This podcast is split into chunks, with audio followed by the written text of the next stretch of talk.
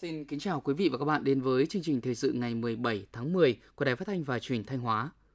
Sáng nay 17 tháng 10, Ban chỉ đạo diễn tập quân khu 4 và Ban chỉ đạo diễn tập khu vực phòng thủ tỉnh Thanh Hóa đã tổ chức khai mạc diễn tập khu vực phòng thủ tỉnh Thanh Hóa năm 2022. Phát biểu tại lễ khai mạc, đồng chí Đỗ Trọng Hưng, Ủy viên Trung ương Đảng, Bí thư tỉnh ủy, Chủ tịch Hội đồng Nhân dân tỉnh, trưởng Ban chỉ đạo diễn tập khu vực phòng thủ tỉnh nhấn mạnh, cuộc diễn tập khu vực phòng thủ tỉnh Thanh Hóa năm 2022 được tổ chức với quy mô lớn, phạm vi rộng. Vì vậy, các cấp ủy đảng, chính quyền, lực lượng vũ trang các địa phương đơn vị và các cá nhân tham gia diễn tập cần nêu cao tinh thần trách nhiệm, quán triệt sâu sắc chỉ thị, kế hoạch, quy định về diễn tập, lãnh đạo chỉ đạo, điều hành khoa học, nội dung sát thực tế theo đúng phương án đã được thông qua, bảo đảm tuyệt đối an toàn về người, vũ khí trang bị và an toàn giao thông. Các lực lượng vũ trang, đặc biệt là Bộ Chỉ huy quân sự tỉnh, phát huy vai trò nòng cốt trong công tác tham mưu, phối hợp hiệp đồng chặt chẽ với các cơ quan đơn vị liên quan, tạo nên sức mạnh tổng hợp, góp phần thực hiện thắng lợi nhiệm vụ diễn tập. Ngay sau khai mạc diễn tập khu vực phòng thủ tỉnh Thanh Hóa năm 2022, dưới sự chủ trì của đồng chí Bí thư tỉnh ủy Đỗ Trọng Hưng, Ban Thường vụ tỉnh ủy đã tổ chức diễn tập hội nghị lãnh đạo truyền địa phương vào trạng thái khẩn cấp về quốc phòng. Diễn tập khu vực phòng thủ tỉnh Thanh Hóa năm 2022 được tổ chức từ ngày 17 đến ngày 19 tháng 10 năm 2022. Thưa quý vị và các bạn, theo quy định của Bộ Tiêu chí Quốc gia xây dựng xã nông thôn mới nâng cao giai đoạn 2021-2025, để đạt tiêu chí số 5 về giáo dục, mỗi xã phải có ít nhất một trường đạt chuẩn quốc gia mức độ 2. Do vậy, huyện Thọ Xuân, tỉnh Thanh Hóa đã và đang ưu tiên dành nguồn lực hỗ trợ các xã trong lộ trình về đích nông thôn mới nâng cao, đầu tư xây dựng các trường đạt chuẩn quốc gia mức độ 2. Năm 2022, huyện Thọ Xuân đã triển khai cơ chế hỗ trợ 200 triệu đồng cho một nhà trường xây dựng chuẩn quốc gia mức độ 2. Huyện phấn đấu hết năm 2022 có 8 xã về đích nông thôn mới nâng cao. Do vậy, địa phương đang tập trung hỗ trợ, hướng dẫn các nhà trường được lựa chọn nhanh chóng hoàn thiện các tiêu chuẩn theo quy định để xét công nhận đạt chuẩn quốc gia mức độ 2, góp phần cùng các xã về đích theo đúng kế hoạch đề ra. Ngày 17 tháng 10, câu lạc bộ nữ văn nghệ sĩ xứ Thanh, Hội Văn học nghệ thuật Thanh Hóa tổ chức chương trình tọa đàm Nữ văn nghệ sĩ xứ Thanh với những đóng góp cho văn học nghệ thuật. Tại buổi tọa đàm, các nữ văn nghệ sĩ xứ Thanh đã cùng nhau ôn lại truyền thống của Hội Liên hiệp Phụ nữ Việt Nam. Trong không khí ấm cúng của buổi tọa đàm, các hội viên đã giao lưu chia sẻ, trao đổi và tôn vinh những đóng góp của nữ văn nghệ sĩ với sự nghiệp sáng tạo văn học nghệ thuật. Câu chuyện của các thế hệ đi trước đã truyền cảm hứng cho các thế hệ trẻ, từ đó thêm yêu, thêm tin để tiếp tục khát khao cống hiến, vượt qua những khó khăn thách thức của cuộc sống đời thường để sáng tạo nên những tác phẩm có giá trị, lan tỏa tinh thần, cái đẹp đến với công chúng.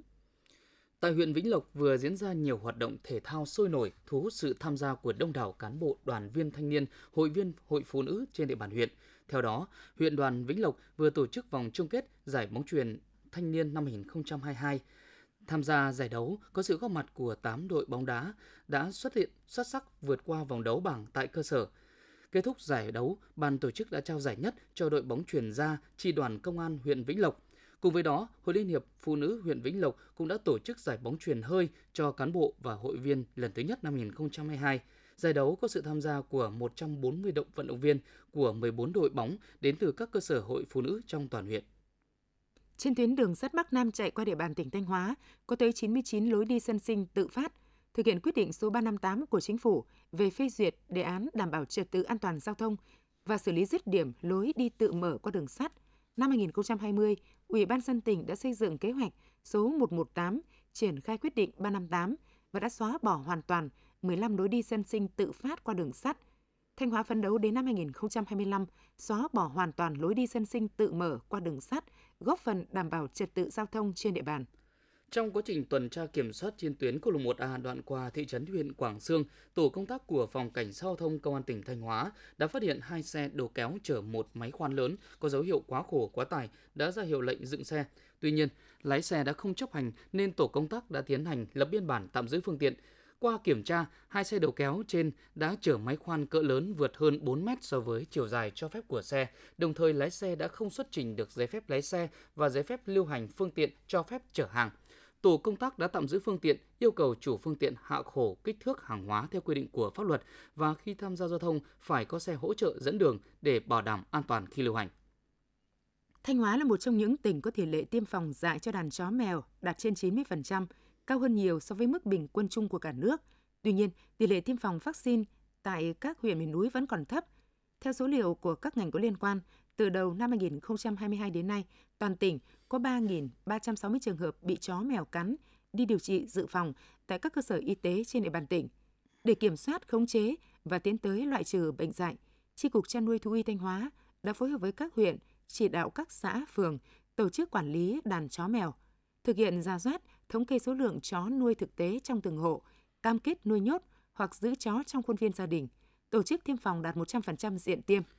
Tiếp theo là những thông tin đáng chú ý khác. Ngày 17 tháng 10, Ban Chỉ đạo Quốc gia về phòng chống thiên tai ban hành văn bản số 84 gửi các tỉnh Quảng Nam, Quảng Ngãi, Bình Định về việc tăng cường đảm bảo an toàn tàu thuyền ứng phó với bão số 6.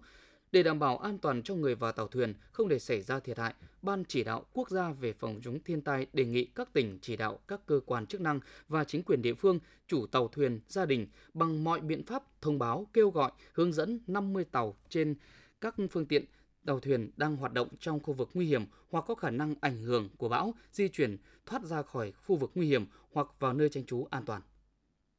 Sáng ngày 17 tháng 10, huyện đảo Bạch Long Vĩ, huyện đảo Lý Sơn, Quảng Ngãi đã có gió đông bắc mạnh cấp 5 có lúc cấp 6, giật cấp 7, biển động. Để chủ động ứng phó với bão số 6, Ban chỉ đạo quốc gia về phòng chống thiên tai, Ủy ban quốc gia ứng phó sự cố thiên tai và tìm kiếm cứu nạn yêu cầu các tỉnh, thành phố và các bộ ngành chỉ đạo thực hiện việc theo dõi chặt chẽ diễn biến của bão để chủ động phòng tránh, thoát ra hoặc không di chuyển vào khu vực nguy hiểm. Các bộ ngành địa phương tổ chức theo dõi, kiểm đếm tàu thuyền đang hoạt động trong khu vực ảnh hưởng của bão, quản lý chặt chẽ các phương tiện ra khơi, giữ thông tin liên lạc thường xuyên với các chủ phương tiện để xử lý kịp thời các tình huống xấu có thể xảy ra, sẵn sàng các biện pháp đảm bảo an toàn về người, tài sản trên các lồng bè, tròi canh nuôi trồng thủy hải sản, sẵn sàng lực lượng phương tiện cứu hộ cứu nạn để kịp thời xử lý khi có tình huống. Sau hơn 4 tháng thực hiện Nghị định số 34 về gia hạn nộp các loại thuế cho doanh nghiệp chịu ảnh hưởng bởi dịch COVID-19, đến nay, cơ quan thuế trên cả nước đã gia hạn được trên 91.000 tỷ đồng tiền thuế cho các doanh nghiệp. Cụ thể, tổng số tiền thuế giá trị gia tăng được gia hạn là trên 51.000 tỷ đồng, thuế thu nhập doanh nghiệp phát sinh được gia hạn là 40.000 tỷ đồng, thuế thu nhập cá nhân cho các hộ cá nhân kinh doanh được gia hạn là 204 tỷ đồng. Cục Cảnh sát Quản lý Hành chính về Trật tự xã hội Bộ Công an vừa ban hành kế hoạch mở cao điểm 90 ngày đêm nhằm đảm bảo hoàn thành những chỉ tiêu triển khai luật cư trú năm 2020 về việc bãi bỏ sổ hộ khẩu, sổ tạm trú từ ngày 1 tháng 1 năm 2023. Kế hoạch cao điểm 90 ngày đêm nhằm nâng cao nhận thức, xác định cụ thể vai trò trách nhiệm của người đứng đầu công an các cấp trong việc triển khai thực hiện cấp căn cước công dân, cấp định danh điện tử, dịch vụ công trực tuyến để chuẩn bị các điều kiện bảo đảm việc triển khai thực hiện hiệu quả kịp thời quy định của luật cư trú năm 2020 về việc sổ hộ khẩu, sổ tạm trú hết giá trị sử dụng sau ngày 31 tháng 12 năm 2022 và tăng cường triển khai thực hiện đề án 06. Tại thành phố Hồ Chí Minh, ban tổ chức cuộc thi dự án khởi nghiệp nông nghiệp đổi mới sáng tạo lần thứ 8 vừa tổ chức trao giải cho các dự án đạt giải cao. Ngôi vị quán quân thuộc về dự án các sản phẩm ống hút, bún gạo của chị Trương Thị Hồng Hà, thành phố Hồ Chí Minh Hai giải nhì thuộc về các dự án sản xuất dược trà, khai thác giá trị dược liệu từ nông sản của Đoàn thị Hồng Thắm, thành phố Cần Thơ và vòng đời các sản phẩm từ cây sen của nhóm Lương Việt Trương, tỉnh Phú Yên. Ngoài ra, ban tổ chức còn trao 3 giải ba cho dự án đến từ các tỉnh Nghệ An, Sơn La và Nam Định. Ba giải khuyến khích được trao cho các dự án của thành phố Hải Phòng, tỉnh Bến Tre và tỉnh Lạng Sơn. Khoảng 6 giờ ngày 17 tháng 10, lực lượng cảnh sát phòng cháy chữa cháy cứu hộ cứu nạn công an tỉnh Quảng Trị đã đưa được thi thể của ông VL, 45 tuổi, trú tại thôn Như Lệ, thị xã Quảng Trị, tỉnh Quảng Trị, ra khỏi đống đổ nát do nhà sập. Trước đó, vào khoảng 22 giờ 30 ngày 16 tháng 10, sạt lở nghiêm trọng đã xảy ra tại bờ sông Thạch Hãn. Một ngôi nhà bị đổ sập hoàn toàn, hai nhà khác bị hư hại. Các lực lượng chức năng đã trắng đêm hỗ trợ người dân, đồng thời tìm kiếm một người bị mất tích. Theo thông tin ban đầu, Nguyên nhân của vụ sạt lở có thể do mưa lớn kéo dài trong những ngày qua, vị trí sạt lở ngay cạnh bờ sông Thạch Hãn. Những thông tin vừa rồi cũng đã khép lại chương trình thời sự của Đài Phát thanh Truyền hình Thanh Hóa. Chương trình hôm nay do biên tập viên Thúy Hằng, các phát thanh viên Minh Thu, Thiện Tân, tổ chức sản xuất Lường Xuân Hồng, chỉ đạo sản xuất Nguyễn Huy Long. Xin kính chào và hẹn gặp lại quý vị và các bạn trong những chương trình sau.